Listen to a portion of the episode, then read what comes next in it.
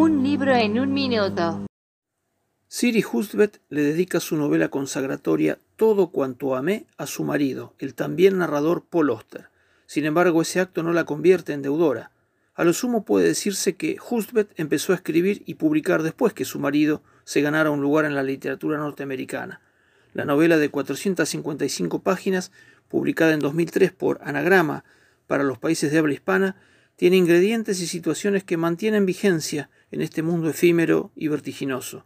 Tres mujeres, intelectuales, en situaciones amorosas, dividen el texto en tres partes: el amor, la pasión, la seducción, los trastornos, las relaciones humanas y un hilo conductor, la vida de un pintor que mira hacia atrás y recorre.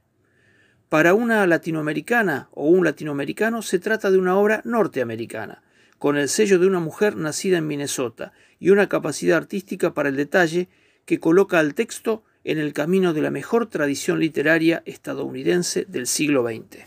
Un libro en un minuto.